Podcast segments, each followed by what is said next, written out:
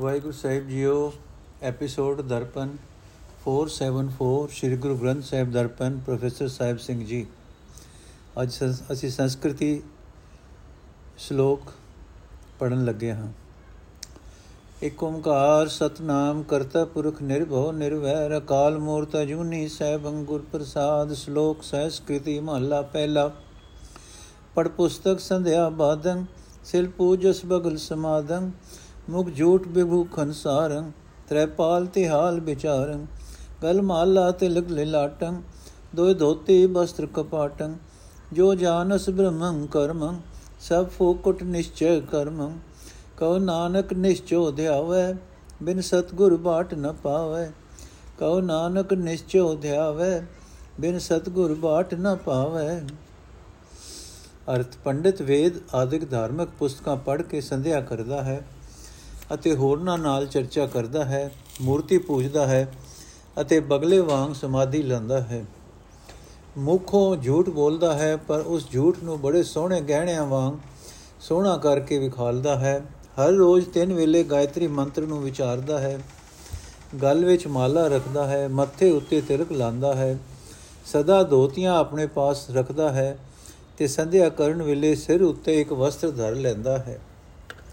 ਪਰ ਜੋ ਮਨੁੱਖ ਪਰਮਾਤਮਾ ਦੀ ਭਗਤੀ ਦਾ ਕੰਮ ਜਾਣਦਾ ਹੋਵੇ, ਤਾਂ ਨਿਸ਼ਚੈ ਕਰਕੇ ਜਾਣ ਲਵੋ ਕਿ ਉਸ ਦੇ ਵਾਸਤੇ ਇਹ ਸਾਰੇ ਕੰਮ ਫੋਕੇ ਹਨ। हे ਨਾਨਕ, ਆਖ, ਮਨੁੱਖ ਸਰਦਾ ਧਾਰ ਕੇ ਪਰਮਾਤਮਾ ਨੂੰ ਸਿਮਰੇ, ਕੇਵਲ ਇਹੋ ਰਸਤਾ ਲਾਭਦਾਇਕ ਹੈ। ਪਰ ਇਹ ਰਸਤਾ ਸਤਿਗੁਰੂ ਤੋਂ ਬਿਨਾ ਨਹੀਂ ਲੱਭਦਾ। ਭਾਵ, ਸਰਦਾ ਰੱਖ ਕੇ ਪਰਮਾਤਮਾ ਦੀ ਭਗਤੀ ਕਰਨੀ ਹੀ ਜੀਵਨ ਦਾ ਸਹੀ ਰਸਤਾ ਹੈ। ਇਹ ਰਸਤਾ ਗੁਰੂ ਪਾਸੋਂ ਹੀ ਲੱਭਦਾ ਹੈ। ਵਿਖਾਵੇ ਦੇ ਧਾਰਮਿਕ ਕਰਮ ਆਤਮਕ ਜੀਵਨ ਨੂੰ ਸੋਹਣਾ ਨਹੀਂ ਬਣਾ ਸਕਦੇ। ਨੇਫਲੰਗ ਤਸਯ ਜਨਮਸਯ ਜਾਵਦ ਬ੍ਰਹਮ ਨ ਬਿੰਦਤੇ। ਸਾਗਰੰ ਸੰਸਾਰਸਯ ਗੁਰ ਪ੍ਰਸਾਦੀ ਤਰੈ ਕੇ। ਕਰਨ ਕਾਰਨ ਸਮਰਥ ਹੈ ਕੋ ਨਾਨਕ ਵਿਚਾਰ। ਕਾਰਨ ਕਰਤੇ ਵਸ ਹੈ ਜਿਨ ਕਲ ਰੱਖੀ ਧਾਰ। ਅਰ ਜਦ ਤੱਕ ਮਨੁੱਖ ਪਰਮਾਤਮਾ ਨਾਲ ਸਾਝ ਨਹੀਂ ਪਾਉਂਦਾ, ਤਦ ਤੱਕ ਉਸ ਦਾ ਮਨੁੱਖਾ ਜਨਮ ਵਿਅਰਥ ਹੈ। ਜੋ ਮਨੁੱਖ ਗੁਰੂ ਦੀ ਕਿਰਪਾ ਦੀ ਰਾਹੀਂ ਪਰਮਾਤਮਾ ਨਾਲ ਸਾਝ ਪਾਉਂਦੇ ਹਨ, ਉਹ ਅਨੇਕਾਂ ਹੀ ਸੰਸਾਰ ਸਮੁੰਦਰ ਤੋਂ ਪਾਰ ਲੰਘ ਜਾਂਦੇ ਹਨ। हे ਨਾਨਕ, ਪਰਮਾਤਮਾ ਦਾ ਨਾਮ ਮੋੜ-ਮੋੜ ਆਖ। ਪਰਮਾਤਮਾ ਦੇ ਨਾਮ ਦੇ ਵਿਚਾਰ ਕਰ। ਉਹ ਜਗਤ ਦਾ ਮੂਲ ਪਰਮਾਤਮਾ ਸਭ ਤਾਕਤਾਂ ਦਾ ਮਾਲਕ ਹੈ। ਜਿਸ ਪ੍ਰਭੂ ਨੇ ਜਗਤ ਵਿੱਚ ਆਪਣੀ ਸਤਿਆ ਟਿਕਾ ਰੱਖੀ ਹੈ ਉਸ ਕਰਤਾਰ ਦੇ ਇਖਤਿਆਰ ਵਿੱਚ ਹੀ ਹਰ ਇੱਕ ਸਬਬ ਹੈ। ਭਾਵ, ਪਰਮਾਤਮਾ ਨਾਲ ਡੂੰਗੀ ਸਾਂਝ ਪਾਇਆ ਹੀ ਮਨੁੱਖਾ ਜਨਮ ਸਫਲ ਹੁੰਦਾ ਹੈ। ਗੁਰੂ ਦੀ ਸ਼ਰਨ ਪੈ ਕੇ ਜਿਹੜੇ ਮਨੁੱਖ ਪਰਮਾਤਮਾ ਦਾ ਨਾਮ ਸਿਮਰਦੇ ਹਨ, ਉਹ ਦੁਨੀਆ ਦੇ ਵਿਕਾਰਾਂ ਤੋਂ ਬਚੇ ਰਹਿੰਦੇ ਹਨ। ਵਿਕਾਰਾਂ ਤੋਂ ਬਚਾ ਰੱਖਣ ਦੀ ਸਮਰੱਥਾ ਪਰਮਾਤਮਾ ਦੇ ਨਾਮ ਵਿੱਚ ਹੀ ਹੈ।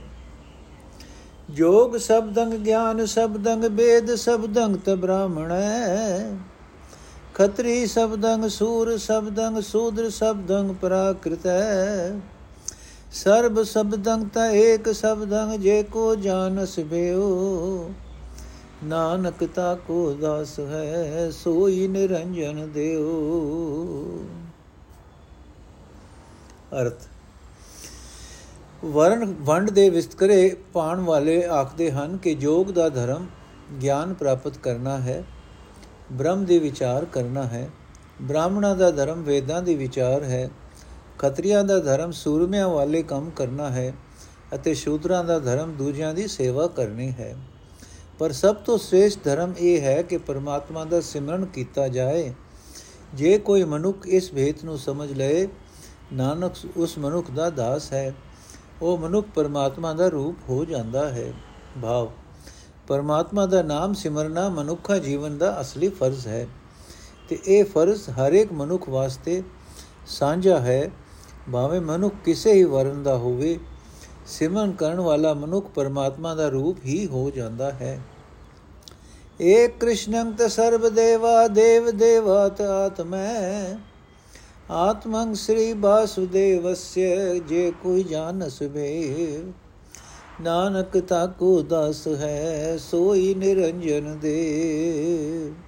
ਅਰਥ, ਇੱਕ ਪਰਮਾਤਮਾ ਹੀ ਸਾਰੇ ਦੇਵਤਿਆਂ ਦਾ ਆਤਮਾ ਹੈ। ਦੇਵਤਿਆਂ ਦੇ ਦੇਵਤਿਆਂ ਦਾ ਵੀ ਆਤਮਾ ਹੈ। ਜੇ, ਜੋ ਮਨੁੱਖ ਪ੍ਰਭੂ ਦੇ ਆਤਮਾ ਦਾ ਭੇਤ ਜਾਣ ਲੈਂਦਾ ਹੈ, ਨਾਨਕ ਉਸ ਮਨੁੱਖ ਦਾ ਦਾਸ ਹੈ। ਉਹ ਮਨੁੱਖ ਪਰਮਾਤਮਾ ਦਾ ਰੂਪ ਹੈ। ਭਾਵ ਪਰਮਾਤਮਾ ਹੀ ਸਾਰੇ ਦੇਵਤਿਆਂ ਦਾ ਦੇਵਤਾ ਹੈ, ਉਸੇ ਨਾਲ ਹੀ ਡੂੰਗੀ ਸਾਂਝ ਪਾਣੀ ਚਾਹੀਦੀ ਹੈ। ਇੱਕ ਓਮਕਾਰ ਸਤਗੁਰ ਪ੍ਰਸਾਦ ਮੱਲਾ ਪੰਜਵਾਂ ਦੀ ਸੰਸਕ੍ਰਿਤੀ, ਸ਼ਲੋਕਾਂ ਦਾ ਭਾਵ, ਸ਼ਲੋਕਾਂ ਵਾਰ, ਸ਼ਲੋਕ ਨੰਬਰ 1 ਮਨੁੱਖ ਦੇ ਨਾਲ ਸਦਾ ਦਾ ਸਾਥ ਕਰਨ ਵਾਲਾ ਸਿਰਫ ਪਰਮਾਤਮਾ ਦਾ ਭਜਨ ਹੀ ਹੈ। ਕਿਤਨੇ ਹੀ ਪਿਆਰੇ ਰਿਸ਼ਤੇਦਾਰ ਹੋਣ, ਕਿਸੇ ਦਾ ਵੀ ਸਾਥ ਨਹੀਂ, ਸਦਾ ਨਹੀਂ ਹੋ ਸਕਦਾ। ਮਾਇਆ ਵੀ ਇੱਥੇ ਹੀ ਧਰੀ ਰਹਿ ਜਾਂਦੀ ਹੈ। ਨੰਬਰ 2 ਜਿਹੜੇ ਮਨੁੱਖ ਸਾਧ ਸੰਗਤ ਵਿੱਚ ਪਿਆਰ ਬਣਾਉਂਦੇ ਹਨ, ਉਹਨਾਂ ਦੀ ਜ਼ਿੰਦਗੀ ਆਤਮਿਕ ਆਨੰਦ ਵਿੱਚ ਬੀਤਦੀ ਹੈ। ਨੰਬਰ 3 ਅਜਬ ਖੇਡ ਬਣੀ ਪਈ ਹੈ।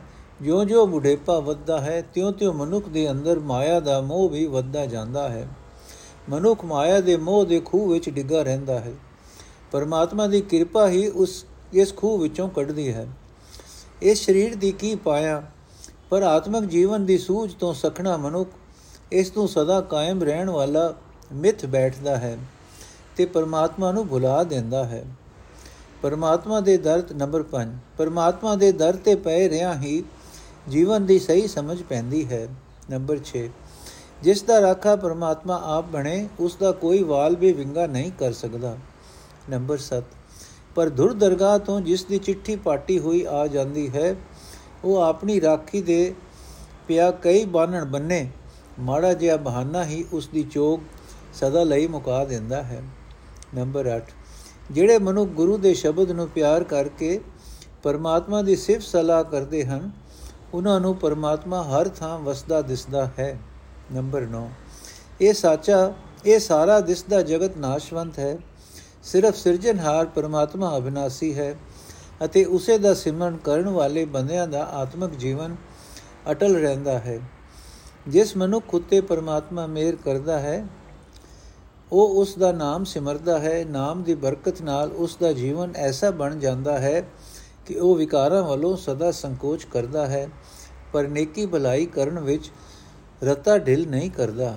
ਨੰਬਰ 11 ਮਾਇਆ ਕਈ ਰੰਗਾਂ ਰੂਪਾਂ ਵਿੱਚ ਮਨੁੱਖ ਉਤੇ ਆਪਣਾ ਪ੍ਰਭਾਵ ਪਾਉਂਦੀ ਹੈ। ਜਿਹੜਾ ਮਨੁੱਖ ਪਰਮਾਤਮਾ ਦੀ ਸ਼ਰਨ ਆਉਂਦਾ ਹੈ, ਉਸ ਉਤੇ ਮਾਇਆ ਦਾ ਜ਼ੋਰ ਨਹੀਂ ਪੈ ਸਕਦਾ। ਨੰਬਰ 12 ਜਗਤ ਵਿੱਚ ਦਿਸਦੀ ਹਰ ਇੱਕ ਸ਼ੈ ਦਾ ਅੰਤ ਵੀ ਹੈ। ਸਿਰਫ ਪਰਮਾਤਮਾ ਹੀ ਮਨੁੱਖ ਦੇ ਨਾਲ ਨਿਭ ਸਕਦਾ ਹੈ ਤੇ ਇਹ ਸਿਮਰਨ ਸਾਧ ਸੰਗਤ ਦੇ ਆਸਰੇ ਕੀਤਾ ਜਾ ਸਕਦਾ ਹੈ। ਨੰਬਰ 13 ਜਿਸ ਮਨੁੱਖ ਉਤੇ ਪਰਮਾਤਮਾ ਦੀ ਮਿਹਰ ਹੁੰਦੀ ਹੈ ਉਸ ਨੂੰ ਸਹੀ ਜੀਵਨ ਦੀ ਸੂਝ ਆ ਜਾਂਦੀ ਹੈ, ਉਸ ਦਾ ਮਨ ਕਾਬੂ ਵਿੱਚ ਰਹਿੰਦਾ ਹੈ ਤੇ ਉਹ ਸਦਾ ਪਰਮਾਤਮਾ ਦੇ ਦੀਦਾਰ ਵਿੱਚ ਮਸਤ ਰਹਿੰਦਾ ਹੈ। ਨੰਬਰ 14 ਸਭ ਤੋਂ ਸ੍ਰੇਸ਼ਟ ਵਿਦਿਆ ਹੈ ਪਰਮਾਤਮਾ ਦੀ ਯਾਦ। ਜਿਨ੍ਹਾਂ ਮਨੁੱਖਾਂ ਉੱਤੇ ਪਰਮਾਤਮਾ ਦੀ ਕਿਰਪਾ ਹੁੰਦੀ ਹੈ, ਉਹ ਪਰਮਾਤਮਾ ਪਾਸੋਂ ਸਦਾ ਨਾਮ ਸਿਮਰਨ ਦੀ ਦਾਤ ਮੰਗਦੇ ਰਹਿੰਦੇ ਹਨ। ਨੰਬਰ 15 ਪਰਮਾਤਮਾ ਦਾ ਨਾਮ ਸਿਮਰਨ ਦੀ ਬਰਕਤ ਨਾਲ ਮਨੁੱਖ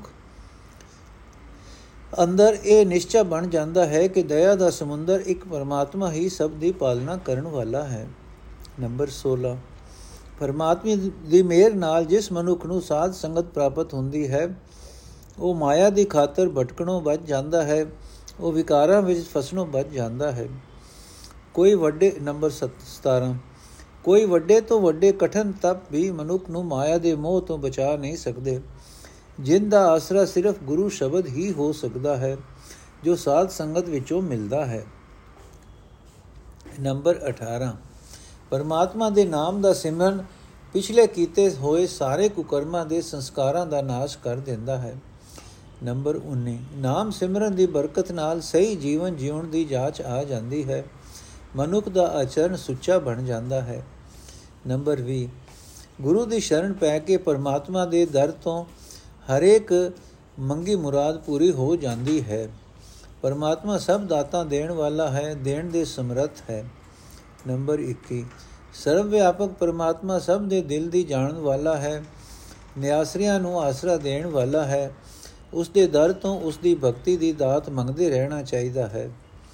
ਨੰਬਰ 22 ਜਿਸ ਉਤੇ ਪਰਮਾਤਮਾ ਮਿਹਰ ਕਰੇ, ਉਹ ਉਸ ਦਾ ਨਾਮ ਸਿਮਰਦਾ ਹੈ। ਆਪਣੇ ਉਦਮ ਨਾਲ ਮਨੁੱਖ ਭਗਤੀ ਨਹੀਂ ਕਰ ਸਕਦਾ। ਨੰਬਰ 23 ਜਿਹੜੇ ਮਨੁੱਖ ਸਭ ਦਾਤਾਂ ਦੇਣ ਵਾਲੇ ਪਰਮਾਤਮਾ ਦਾ ਨਾਮ ਸਿਮਰਦੇ ਹਨ, ਉਹ ਇਹਨਾਂ ਨਾਸ਼ਵੰਤ ਪਦਾਰਥਾਂ ਦੇ ਮੋਹ ਤੋਂ ਬਚੇ ਰਹਿੰਦੇ ਹਨ। ਨੰਬਰ 24 ਜਗਤ ਵਿੱਚ ਮਲਕੀਅਤਾਂ ਤੇ ਮौज ਮੇਲਿਆਂ ਦੇ ਕਾਰਨ ਜਿਹੜੇ ਮਨੁੱਖ ਜੀਵਨ ਦੇ ਉਲਟੇ ਰਾਹੇ ਪੈ ਜਾਂਦੇ ਹਨ, ਉਹਨਾਂ ਨੂੰ ਅਨੇਕਾਂ ਜੂਨਾਂ ਦੇ ਦੁੱਖ ਸਹਾਰਨੇ ਪੈਂਦੇ ਹਨ। ਨੰਬਰ 25 ਜਿਹੜੇ ਮਨੁੱਖ ਪਰਮਾਤਮਾ ਦੀ ਯਾਦ ਭੁਲਾ ਦਿੰਦੇ ਹਨ ਉਹ ਸਰੀਰਕ ਤੌਰ ਤੇ ਨਰੋਏ ਹੁੰਦਿਆਂ ਵੀ ਅਨੇਕਾਂ ਆਤਮਿਕ ਰੋਗ ਸਹਿੜ ਲੈਂਦੇ ਹਨ। ਨੰਬਰ 26 ਜਿਸ ਮਨੁੱਖ ਨੂੰ ਪਰਮਾਤਮਾ ਦਾ ਨਾਮ ਜਪਣ ਦੀ ਆਦਤ ਪੈ ਜਾਂਦੀ ਹੈ, ਉਹ ਇਸ ਤੋਂ ਬਿਨਾਂ ਰਹਿ ਹੀ ਨਹੀਂ ਸਕਦਾ। ਨੰਬਰ 27 ਜਿਹੜਾ ਮਨੁੱਖ ਪਰਮਾਤਮਾ ਦਾ ਨਾਮ ਸਿਮਰਦਾ ਹੈ, ਦੂਜਿਆਂ ਦੀ ਵਧੇਕੀ ਸਹਾਰਨੇ ਉਸ ਦਾ ਸੁਭਾਅ ਬਣ ਜਾਂਦਾ ਹੈ। ਨੰਬਰ 28 ਪਰਮਾਤਮਾ ਦਾ ਨਾਮ ਸਿਮਰਨ ਵਾਲੇ ਮਨੁੱਖ ਉੱਤੇ ਕਿਸੇ ਵੱਲੋਂ ਕੋਈ ਕਿਸੇ ਵੱਲੋਂ ਹੋਈ ਨਿਰਾਦਰੀ ਆਪਣਾ ਅਸਰ ਨਹੀਂ ਪਾ ਸਕਦੀ। ਕੋਈ ਦੁੱਖ ਕਲੇਸ਼ ਆਪਣਾ ਜ਼ੋਰ ਨਹੀਂ ਪਾ ਸਕਦਾ।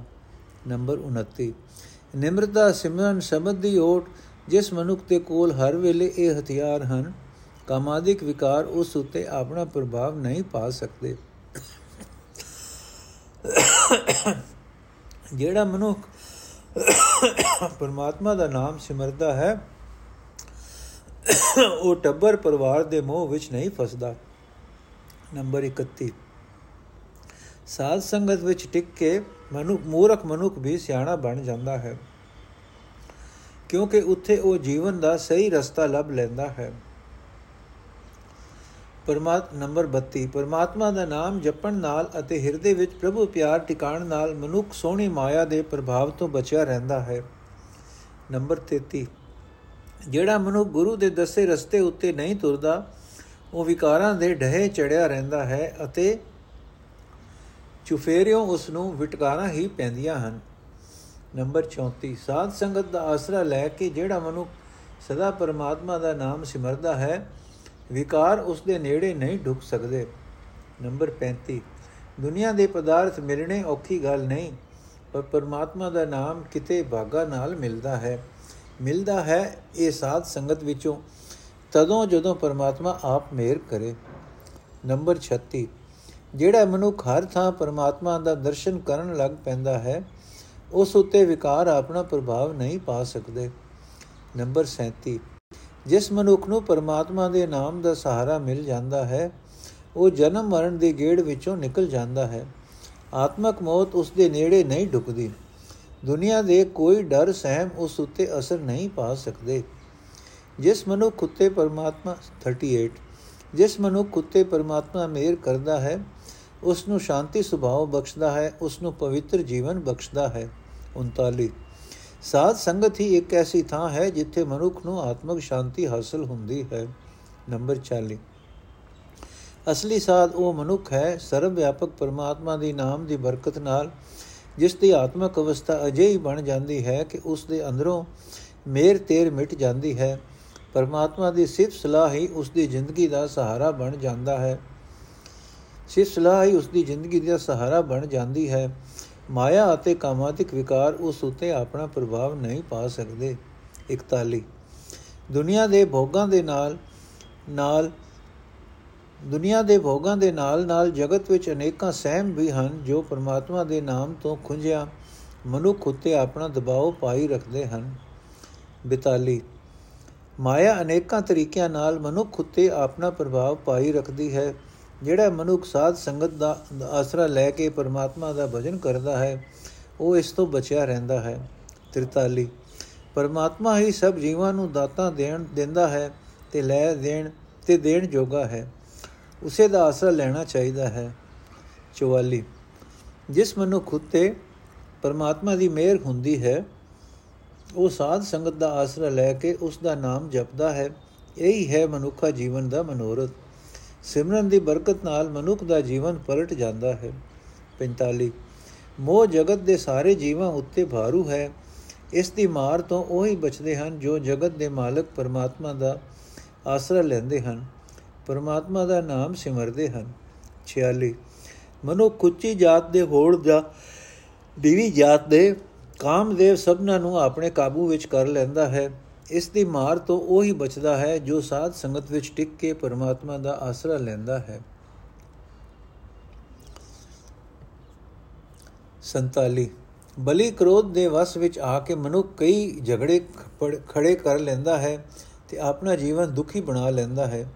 ਇਸ ਦੀ ਮਾਰ ਤੋਂ ਬਚਣ ਲਈ ਵੀ ਪਰਮਾਤਮਾ ਦੀ ਸ਼ਰਨ ਹੀ ਇੱਕੋ ਇੱਕ ਵਸੀਲਾ ਹੈ।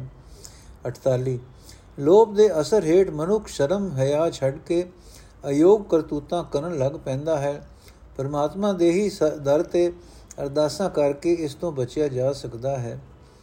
49 ਪਰਮਾਤਮਾ ਹੀ ਇੱਕ ਐਸਾ ਹਕੀਮ ਹੈ ਜੋ ਅਹੰਕਾਰ ਦੇ ਰੋਗ ਤੋਂ ਜੀਵਾਂ ਨੂੰ ਬਚਾਉਂਦਾ ਹੈ। ਅਹੰਕਾਰ ਦੇ ਵਸ ਹੋ ਕੇ ਜੀਵ ਅਨੇਕਾਂ ਵੈਰੀ ਸਹਿੜ ਲੈਂਦਾ ਹੈ। 50 ਹਰ ਵੇਲੇ ਪਰਮਾਤਮਾ ਦਾ ਨਾਮ ਹੀ ਸਿਮਰਨਾ ਚਾਹੀਦਾ ਹੈ।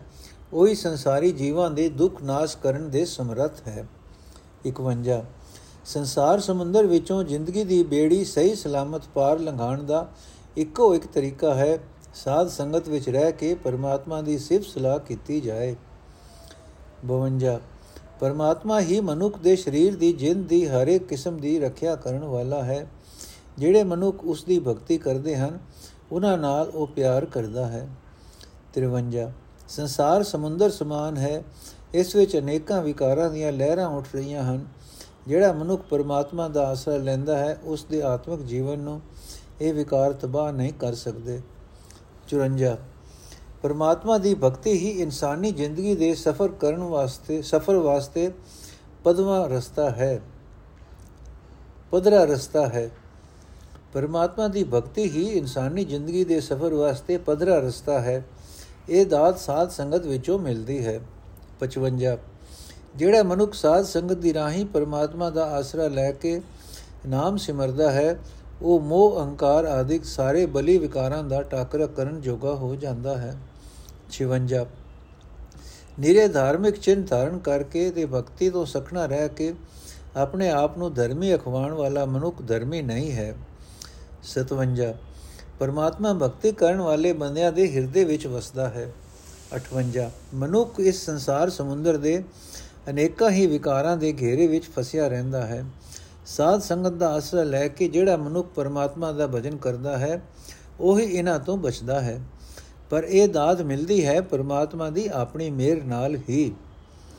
59 ਜਿਸ ਮਨੁੱਖ ਉਤੇ ਪਰਮਾਤਮਾ ਮਿਹਰ ਕਰਦਾ ਹੈ, ਉਹ ਸਾਧ ਸੰਗਤ ਵਿੱਚ ਆ ਕੇ ਉਸ ਦਾ ਨਾਮ ਸਿਮਰਦਾ ਹੈ।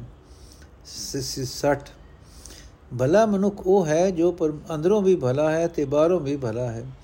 ਅੰਦਰ ਖੋਟ ਰੱਖ ਕੇ ਭਲਾਈ ਦਾ ਵਿਖਾਵਾ ਕਰਨ ਵਾਲਾ ਮਨੁੱਖ ਭਲਾ ਨਹੀਂ ਹੈ। 61 ਮਾਇਆ ਦਾ ਮੋਹ ਬਹੁਤ ਪ੍ਰਬਲ ਹੈ। ਬੁਢੇਪਾ ਆ ਕੇ ਮੌਤ ਸਿਰ ਉੱਤੇ ਕੂਕ ਰਹੀ ਹੁੰਦੀ ਹੈ। ਫਿਰ ਵੀ ਮਨੁੱਖ ਪਰਿਵਾਰ ਦੇ ਮੋਹ ਵਿੱਚ ਫਸਿਆ ਰਹਿੰਦਾ ਹੈ। ਇਸ, ਇਹ, ਇਸ ਮੋਹ ਤੋਂ ਪਰਮਾਤਮਾ ਦੀ ਯਾਦ ਹੀ ਬਚਾਉਂਦੀ ਹੈ।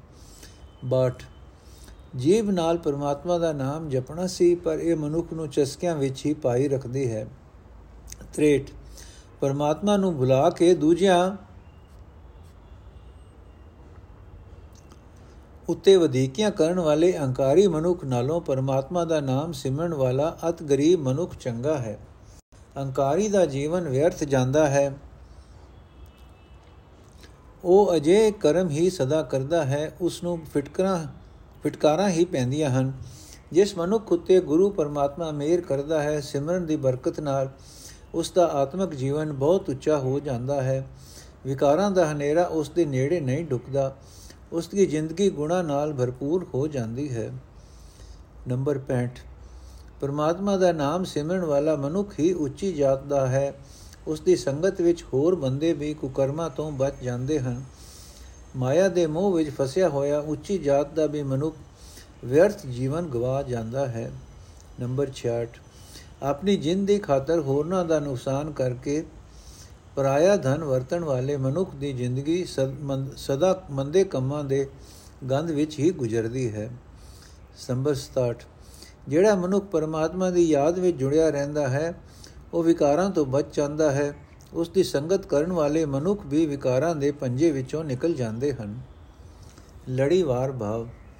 1 ਤੋਂ 15 ਮਨੁੱਖ ਦੇ ਨਾਲ ਸਦਾ ਨਿਭਣ ਵਾਲਾ ਸਾਥੀ ਸਿਰਫ ਪਰਮਾਤਮਾ ਦਾ ਨਾਮ ਹੀ ਹੈ, ਪਰ ਆਤਮਿਕ ਜੀਵਨ ਦੀ ਸੂਝ ਤੋਂ ਸਖਣਾ ਮਨੁੱਖ ਮਾਇਆ ਦੇ ਮੋਹ ਦੇ ਖੂਹ ਵਿੱਚ ਡਿੱਗਾ ਰਹਿੰਦਾ ਹੈ ਤੇ ਅਸਲ ਸਾਥੀ ਨੂੰ ਭੁਲਾਈ ਰੱਖਦਾ ਹੈ। ਮਾਇਕ ਮਾਇਆ ਕਈ ਰੰਗਾਂ ਰੂਪਾਂ ਵਿੱਚ ਮਨੁੱਖ ਉੱਤੇ ਆਪਣਾ ਪ੍ਰਭਾਵ ਪਾਉਂਦੀ ਹੈ। ਜਿਸ ਮਨੁੱਖ ਉੱਤੇ ਪਰਮਾਤਮਾ ਦੀ ਮਿਹਰ ਹੁੰਦੀ ਹੈ ਉਸ ਨੂੰ ਸਹੀ ਆਤਮਿਕ ਜੀਵਨ ਦੀ ਸੂਝ ਆ ਜਾਂਦੀ ਹੈ। ਉਹ ਸਾਧ ਸੰਗਤ ਦੀ ਓਟ ਲੈ ਕੇ ਨਾਮ ਸਿਮਰਦਾ ਹੈ।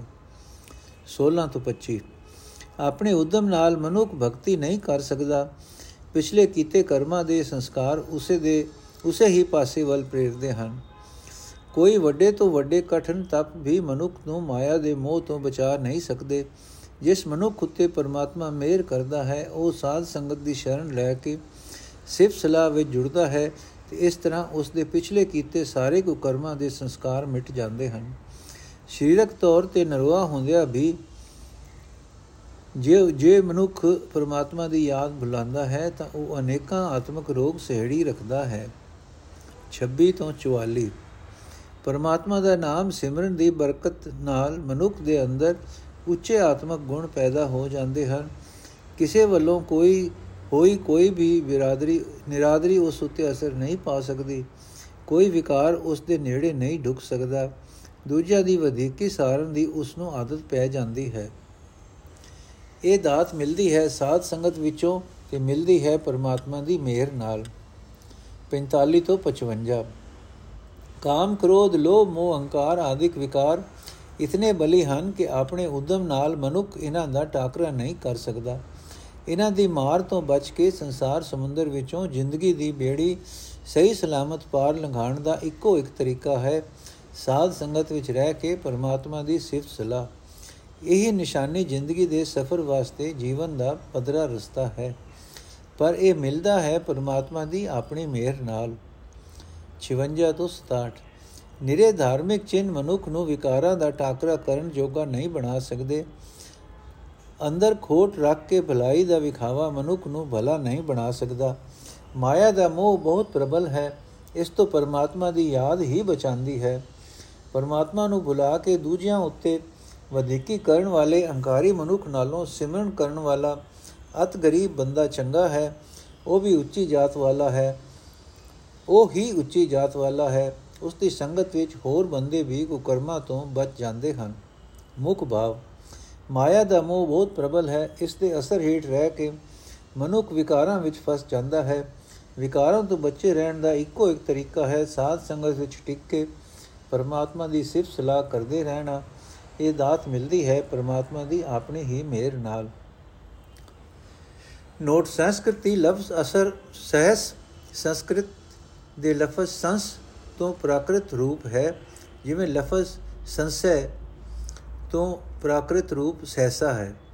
ਸੋ ਇਹ ਸ਼ਲੋਕ ਜਿਨ੍ਹਾਂ ਦਾ ਸਿਰਲੇਖ ਹੈ, ਸਹਿਸਕ੍ਰਿਤੀ ਸੰਸਕ੍ਰਿਤ ਦੇ ਨਹੀਂ ਹਨ, ਲਫ਼ਜ਼ ਸਹਿਸਕ੍ਰਿਤੀ, ਲਫ਼ਜ਼ ਸੰਸਕ੍ਰਿਤ ਦਾ ਪ੍ਰਾਕ੍ਰਿਤ ਰੂਪ ਹੈ, ਇਹ ਸਾਰੇ ਸ਼ਲੋਕ ਵੀ ਪ੍ਰਾਕ੍ਰਿਤ ਬੋਲੀ ਦੇ ਹੀ ਹਨ। ਪਾਲਕਾਂ ਦੀ ਸਹੂਲਤ ਵਾਸਤੇ ਕਈ ਲਫ਼ਜ਼ਾਂ ਦੇ ਅਸਲ ਸੰਸਕ੍ਰਿਤ ਰੂਪ ਵੀ ਪਦ ਅਰਥਾਂ ਵਿੱਚ ਦੇ ਦਿੱਤੇ ਗਏ ਹਨ। ਸ਼ਲੋਕ ਸੰਸਕ੍ਰਿਤੀ ਮਹਲਾ ਪੰਜਵਾਂ। ਏਕ ਓੰਕਾਰ ਸਤਨਾਮ ਕਰਤਾ ਪੁਰਖ। ਨਿਰਭਉ, ਨਿਰਵੈਰ ਅਕਾਲ ਮੂਰਤ ਅਜੂਨੀ ਸਹਿਬੰ ਗੁਰ ਪ੍ਰਸਾਦ। ਕਤੰਚ ਮਾਤਾ ਕਤੰਚ ਪਿਤਾ ਕਤੰਚ ਬਨਤਾ ਬਿਨੋਦ ਸੁਤੈ। ਕਤੰਚ ਭਰਾਤ ਮੀਤ ਹਿਤ ਬੰਧਵ। ਕਤੰਚ ਮੋਹ ਕੁਟੰਬਤੇ ਕਤੰਚ ਚਪਲ ਮੋਨੀ ਰੂਪੰ। ਪੇਖੰਤੇ ਤਿਆਗੰ ਕਰੋਤ। ਰਹੰਤ ਸੰਗ ਭਗਵਾਨ ਸਿਮਰਨ, ਨਾਨਕ ਲਬਦਿਅੰਗ ਅਚੁਤ ਤਨੈ ਅਰਥ, ਕਿੱਥੇ ਰਹਿ ਜਾਂਦੀ ਹੈ ਮਾਂ ਤੇ ਕਿੱਥੇ ਰਹਿ ਜਾਂਦਾ ਹੈ ਪਿਓ ਤੇ ਕਿੱਥੇ ਰਹਿ ਜਾਂਦੇ ਹਨ ਇਸਤਰੀ ਪੁੱਤਰਾਂ ਦੇ ਲਾਡ ਪਿਆਰ? ਕਿੱਥੇ ਰਹਿ ਜਾਂਦੇ ਹਨ ਭਰਾ ਮਿੱਤਰ ਹਿੱਤੂ ਤੇ ਸੰਬੰਧੀ? ਤੇ ਕਿੱਥੇ ਰਹਿ ਜਾਂਦਾ ਹੈ ਪਰਿਵਾਰ ਦਾ ਮੋਹ? ਕਿੱਥੇ ਜਾਂਦੀ ਹੈ ਮਨ ਨੂੰ ਮੋਹਣ ਵਾਲੀ ਇਹ ਚੰਚਲ ਮਾਇਆ? ਵੇਖਦਿਆਂ ਵੇਖਦਿਆਂ ਹੀ ਛੱਡ ਜਾਂਦੀ ਹੈ। हे हे ਨਾਨਕ, ਮਨੁੱਖ ਦੇ ਨਾਲ ਸਦਾ ਰਹਿੰਦਾ ਹੈ, ਭਗਵਾਨ ਦਾ ਭਜਨ ਹੀ, ਤੇ ਇਹ ਭਜਨ ਮਿਲਦਾ ਹੈ ਸੰਤ ਜਨਾਂ ਤੋਂ। ਬਾ ਮਨੁੱਖ ਦੇ ਨਾਲ ਸਦਾ ਦਾ ਸਾਥ ਕਰਨ ਵਾਲਾ ਸਿਰਫ ਪਰਮਾਤਮਾ ਦਾ ਭਜਨ ਹੀ ਹੈ। ਕਿਤਨੇ ਵੀ ਪਿਆਰੇ ਰਿਸ਼ਤੇਦਾਰ ਹੋਣ, ਕਿਸੇ ਦਾ ਵੀ ਸਾਥ ਸਦਾ ਲਈ ਨਹੀਂ ਹੋ ਸਕਦਾ। ਮਾਇਆ ਵੀ ਇੱਥੇ ਹੀ ਧਰੀ ਰਹਿ ਜਾਂਦੀ ਹੈ। ਦ੍ਰਿਗੰਤ ਮਾਤ ਪਿਤਾ ਸਨੇਹੰ ਧ੍ਰਿਗ ਸਨੇਹੰ ਭਰਾਤ ਬਾਂਧਵੈ। ਦ੍ਰਿਗ ਸਨੇਹੰ ਬਨਤਾ ਬਿਲਾਸ ਸੁਤੈ। ਦ੍ਰਿਗ ਸਨੇਹੰ ਗ੍ਰਹਾਰਥ ਕੈ। ਸਾਧ ਸੰਗ ਸਨੇਹ ਸਤਯੰ ਸੁਖ ਅੰਗ ਬਸੰਤ ਨਾਨਕ। ਅਰਥ ਮਾ ਪਿਓ ਦਾ ਮੋਹ ਤਿਆਗਣ ਜੋਗ ਹੈ। ਬ੍ਰਹਮਾ ਸੰਬੰਧੀਆਂ ਦਾ ਮੋਹ ਵੀ ਮਾੜਾ ਹੈ। ਇਸਤਰੀ ਪੁੱਤਰ ਦੇ ਮੋਹ ਦਾ ਆਨੰਦ ਵੀ ਛੱਡਣ ਯੋਗ ਹੈ। ਘਰ ਦੇ ਪਦਾਰਥਾਂ ਦੀ ਖਿੱਚ ਵੀ ਭੈੜੀ ਹੈ। ਕਿਉਂਕਿ ਇਹ ਸਾਰੇ ਨਾਸ਼ਵੰਤ ਹਨ। ਤੇ ਇਹਨਾਂ ਦਾ ਮੋਹ ਪਿਆਰ ਵੀ ਸਦਾ ਕਾਇਮ ਨਹੀਂ ਰਹਿ ਸਕਦਾ। ਸਤ ਸੰਗ ਨਾਲ ਕੀਤਾ ਹੋਇਆ ਪਿਆਰ ਸਦਾ ਥਿਰ ਰਹਿੰਦਾ ਹੈ ਤੇ हे ਨਾਨਕ ਸਤ ਸੰਗ ਨਾਲ ਪਿਆਰ ਕਰਨ ਵਾਲੇ ਮਨੁੱਖ ਆਤਮਕ ਆਨੰਦ ਨਾਲ ਜੀਵਨ ਬਤੀਤ ਕਰਦੇ ਹਨ। ਭਾਵ ਜਿਹੜੇ ਮਨੁੱਖ ਸਾਧ ਸੰਗਤ ਵਿੱਚ ਪਿਆਰ ਬਣਾਉਂਦੇ ਹਨ, ਉਹਨਾਂ ਦੀ ਜ਼ਿੰਦਗੀ ਆਤਮਕ ਆਨੰਦ ਵਿੱਚ ਬੀਤਦੀ ਹੈ। ਮਿਥਿਅੰਤ ਦੇਹੰ ਖੀਣੰਤ ਬਲਨੰ ਬਰਧੰਤ ਜਰਵਾ ਹਤੰਤ ਮਾਇਆ। ਅਤ ਅਤਯੰਤ ਆਸਾ ਅਥਿત્ય ਭਵਨੰ ਗਨੰਤ ਸਵਾਸਾ ਬਿਆਨ ਧਰਮੰ ਪਤੰਤ ਮੋਰ ਕੂਪ ਦੁਰਲਭਯ ਦੇਹੰ ਤਤਾਸ੍ਰਯੰ। ਨਾਨਕ ਗੋਬਿੰਦ ਗੋਬਿੰਦ ਗੋਬਿੰਦ ਗੋਪਾਲ ਕਿਰਪਾ। ਅਰਥ, ਇਹ ਸਰੀਰ ਦਾ, ਸਰੀਰ ਤਾਂ ਨਾਸ਼ਵੰਤ ਹੈ, ਇਸ ਦਾ ਬਲ ਵੀ ਘਟਦਾ ਰਹਿੰਦਾ ਹੈ। ਪਰ ਜਿਉਂ-ਜਿਉਂ ਬੁਢੇਪਾ ਵੱਧਦਾ ਹੈ, ਮਾਇਆ ਦਾ ਮੋਹ ਵੀ ਵੱਧਦਾ ਜਾਂਦਾ ਹੈ। ਪਰਦਾਰਥਾਂ ਦੀ ਆਸਾ ਤੀਬਰ ਹੁੰਦੀ ਜਾਂਦੀ ਹੈ। ਉਂਝ ਜੀਵ ਇੱਥੇ ਘਰ ਦੇ ਪ੍ਰਾਹੁਣੇ ਵਾਂਗ ਹੈ। ਡਰਾਉਣਾ ਧਰਮ ਰਾਜ ਇਸ ਦੀ ਉਮਰ ਦੇ ਸਾਹ ਗਿਣਦਾ ਰਹਿੰਦਾ ਹੈ। ਇਹ ਅਮੋਲਕ ਮਨੁੱਖਾ ਸਰੀਰ ਮੋਹ ਦੇ ਖੂਹ ਵਿੱਚ ਡਿੱਗਾ ਰਹਿੰਦਾ ਹੈ। हे ਨਾਨਕ ਕਿ ਗੋਬਿੰਦ ਗੋਪਾਲ ਦੀ ਮਿਹਰ ਹੀ ਬਚਾ ਸਕਦੀ ਹੈ। ਉਸੇ ਦਾ ਆਸਰਾ ਲੈਣਾ ਚਾਹੀਦਾ ਹੈ। ਭਾਵ ਅਜਬ ਖੇਡ ਬਣੀ ਪਈ ਹੈ। ਜਿਉਂ-ਜਿਉਂ ਬੁਢੇਪਾ ਵੱਧਦਾ ਹੈ, ਤਿਉਂ-ਤਿਉਂ ਮਨੁੱਖ ਦੇ ਅੰਦਰ ਮਾਇਆ ਦਾ ਮੋਹ ਵੀ ਵੱਧਦਾ ਜਾਂਦਾ ਹੈ। ਮਨੁੱਖ ਮਾਇਆ ਦੇ ਮੋਹ ਦੇ ਖੂਹ ਵਿੱਚ ਡਿੱਗਾ ਰਹਿੰਦਾ ਹੈ। ਪਰਮਾਤਮਾ ਦੀ ਕਿਰਪਾ ਹੀ ਇਸ ਖੂਹ ਵਿੱਚੋਂ ਕੱਢਦੀ ਹੈ। ਕਾਚ ਕੋਟੰਗ ਰਚੰਤ ਤੋਯੰਗ ਲੇਪਨੰਗ ਰਕਤ ਚਰਮਣੈ। ਨਵੰਤ ਦਵਾਰੰਗ ਭੀਤ ਰਹਿਤੰਗ ਬਾਇ ਰੂਪੰਗ ਸਤੰਭਨੈ ਗੋਬਿੰਦ ਨਾਮੰਗ ਨਰ ਨਰਸ, ਨ ਸਿਮਰੰਤ ਗਿਆਨੀ ਜਾਨੰਤ ਅਸਥਿਰੰ। ਦੁਰਲਭ ਦੇ ਉਧਰੰਤ ਸਾਧ ਸਰਣ ਨਾਨਕ। ਹਰ ਹਰ ਹਰ ਹਰ ਹਰ ਹਰੇ ਜਪੰਤ। ਅਰਥ, ਇਹ ਸਰੀਰ ਕੱਚਾ ਕਿਲਾ ਹੈ, ਜੋ ਪ੍ਰਾਣੀ ਭਾਵ ਵੀਰਜ ਦਾ ਬਣਿਆ ਹੋਇਆ ਹੈ ਅਤੇ ਲਹੂ ਦੇ ਚਮ ਨਾਲ ਲਿਬਿਆ ਲਿਬਿਆ, ਲਿੰਬਿਆ ਹੋਇਆ ਹੈ। ਇਸ ਦੇ ਨੌ ਦਰਵਾਜ਼ੇ ਗੋਲਕਾ ਹਨ ਪਰ ਦਰਵਾਜ਼ਿਆਂ ਦੇ ਭਿੱਤ ਨਹੀਂ ਹਨ। ਸਵਾਸਾਂ ਦੀ ਇਸ ਨੂੰ ਥੰਮੀ ਦਿੱਤੀ ਹੋਈ ਹੈ। ਮੂਰਖ ਜੀਵ ਇਸ ਸਰੀਰ ਨੂੰ ਸਦਾ ਸਥਿਰ ਰਹਿਣ ਵਾਲਾ ਜਾਣਦੇ ਹਨ ਤੇ ਪਰਮਾਤਮਾ ਦਾ ਨਾਮ ਕਦੇ ਯਾਦ ਨਹੀਂ ਕਰਦੇ। हे ਨਾਨਕ, ਜੋ ਬੰਦੇ ਸਾਧ ਸੰਗਤ ਵਿੱਚ ਆ ਕੇ ਪਰਮਾਤਮਾ ਦਾ ਨਾਮ ਜਪਦੇ ਹਨ, ਉਹ ਇਸ ਦੁਰਲਭ ਸਰੀਰ ਤੋਂ ਨਿੱਤੀ ਮੌਤ ਦੇ ਮੂੰਹੋਂ ਬਚਾ ਲੈਂਦੇ ਹਨ। ਭਾਵ ਇਹ ਸਰੀਰ ਦੀ ਕੀ ਪਾਇਆ ਪਰ ਆਤਮਾ ਜੀਵਨ ਦੀ ਸੂਝ ਤੋਂ ਸਖਣਾ ਮਨੁੱਖ ਇਸ ਨੂੰ ਸਦਾ ਕਾਇਮ ਰਹਿਣ ਵਾਲਾ ਮਿੱਥ ਬੈਠਦਾ ਹੈ ਤੇ ਪਰਮਾਤਮਾ ਨੂੰ ਭੁਲਾ ਦਿੰਦਾ ਹੈ। ਸੁਭੰਤ ਤੂਯੰ ਅਚੁਤ ਗੁਣਗਯੰ ਪੂਰਨੰ ਬੋਲੋ ਕਿਰਪਾਲਾ ਗੰਭੀਰੰਗ ਊਚੈ ਸਰਬਗ ਅਪਾਰਾ ਬ੍ਰਿਤਿਆ ਪ੍ਰਿਯੰਗ ਬਿਸ਼ਰਾਮ ਚਰਣੰ ਅਨਾਥ ਨਾਥੇ ਨਾਨਕ ਸਰਣੰ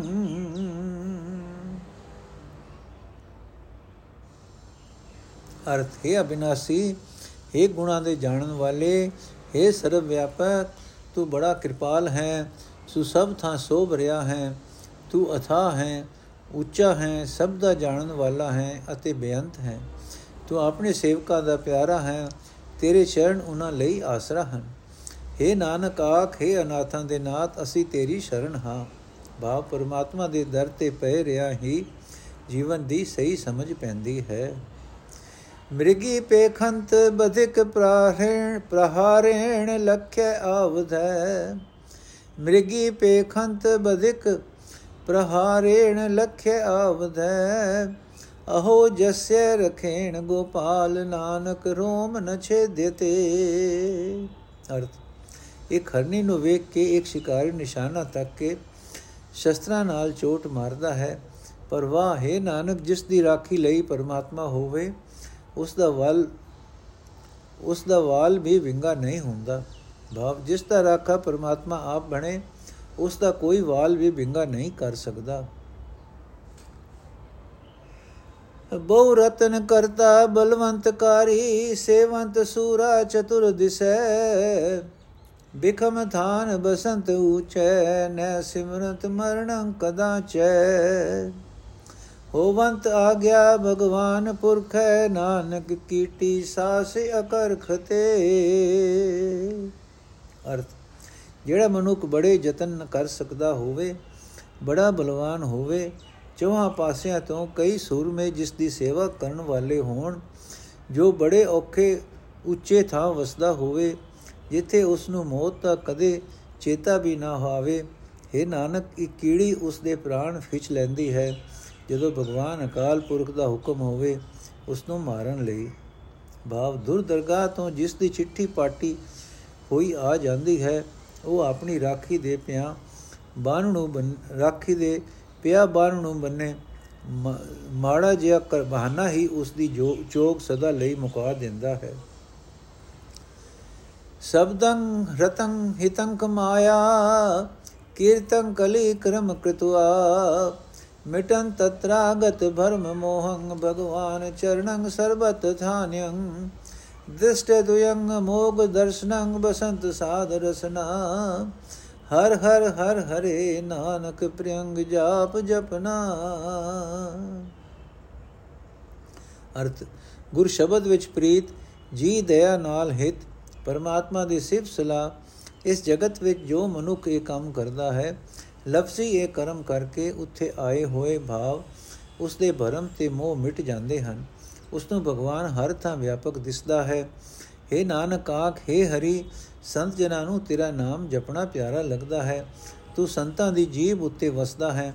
ਤੇਰਾ ਦੀਦਾਰ, ਤੇਰੀ ਮਿਹਰ ਦੀ ਨਜ਼ਰ ਕਦੇ ਨਿਸ਼ਫਲ ਨਹੀਂ ਹਨ।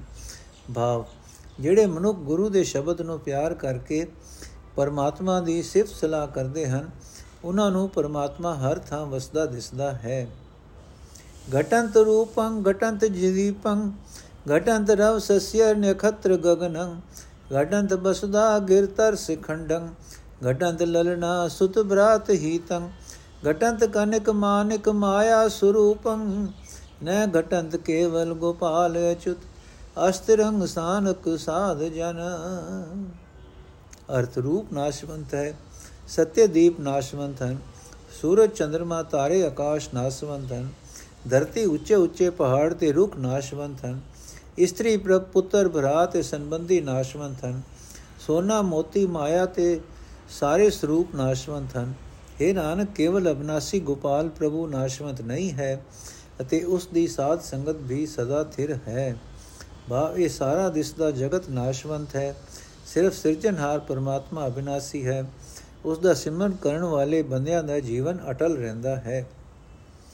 ਨੈ ਬਿਲੰਬ ਧਰਮੰ, ਬਿਲੰਬ ਪਾਪੰ ਦਿੜੰਤ ਨਾਮੰ, ਤਜੰਤ ਲੋਭੰ ਸਰਣ ਸੰਤੰ ਕਿਲਬਿਖ ਨਾਸੰਗ ਪ੍ਰਾਪਤੰ, ਧਰਮ ਲਖਣ ਨਾਨਕ ਜੇ ਸੁਪ੍ਰਸੰਨ ਮਾਧਵੈ। ਅਰਥ, ਧਰਮ ਕਮਾਣ ਵੱਲੋਂ ਢਿਲ ਨਾ ਕਰਨੀ, ਪਾਪਾਂ ਵੱਲੋਂ ਢਿਲ ਕਰਨੀ। ਨਾਮ ਹਿਰਦੇ ਵਿੱਚ ਦਿੜ ਕਰਨਾ ਅਤੇ ਲੋਭ ਤਿਆਗਣਾ, ਸੰਤਾਂ ਦੀ ਸ਼ਰਨ ਜਾ ਕੇ ਪਾਪਾਂ ਦਾ ਨਾਸ਼ ਕਰਨਾ, ਹੈ ਨਾਨਕ, ਧਰਮ ਦੇ ਇਹ ਲੱਛਣ ਉਸ ਮਨੁੱਖ ਨੂੰ ਪ੍ਰਾਪਤ ਹੁੰਦੇ ਹਨ, ਜਿਸ ਉੱਤੇ ਪਰਮਾਤਮਾ ਮਿਹਰ ਕਰਦਾ ਹੈ। ਭਾਵ ਜਿਸ ਮਨੁੱਖ ਉਤੇ ਪਰਮਾਤਮਾ ਮਿਹਰ ਕਰਦਾ ਹੈ, ਉਹ ਉਸ ਦਾ ਨਾਮ ਸਿਮਰਦਾ ਹੈ, ਨਾਮ ਦੀ ਬਰਕਤ ਨਾਲ ਉਸ ਦਾ ਜੀਵਨ ਐਸਾ ਬਣ ਜਾਂਦਾ ਹੈ, ਜੇ ਉਹ ਵਿਕਾਰਾਂ ਵੱਲੋਂ ਸਦਾ ਸੰਕੋਚ ਕਰਦਾ ਹੈ ਪਰ ਨੇਕੀ ਭਲਾਈ ਕਰਨ ਵਿੱਚ ਰਤਾ ਢਿਲ ਨਹੀਂ ਕਰਦਾ। ਵਾਹਿਗੁਰੂ ਜੀ ਕਾ ਖਾਲਸਾ, ਵਾਹਿਗੁਰੂ ਜੀ ਕੀ ਫਤਿਹ। ਅੱਜ ਦਾ ਐਪੀਸੋਡ ਇੱਥੇ ਸਮਾਪਤ ਹੈ ਜੀ।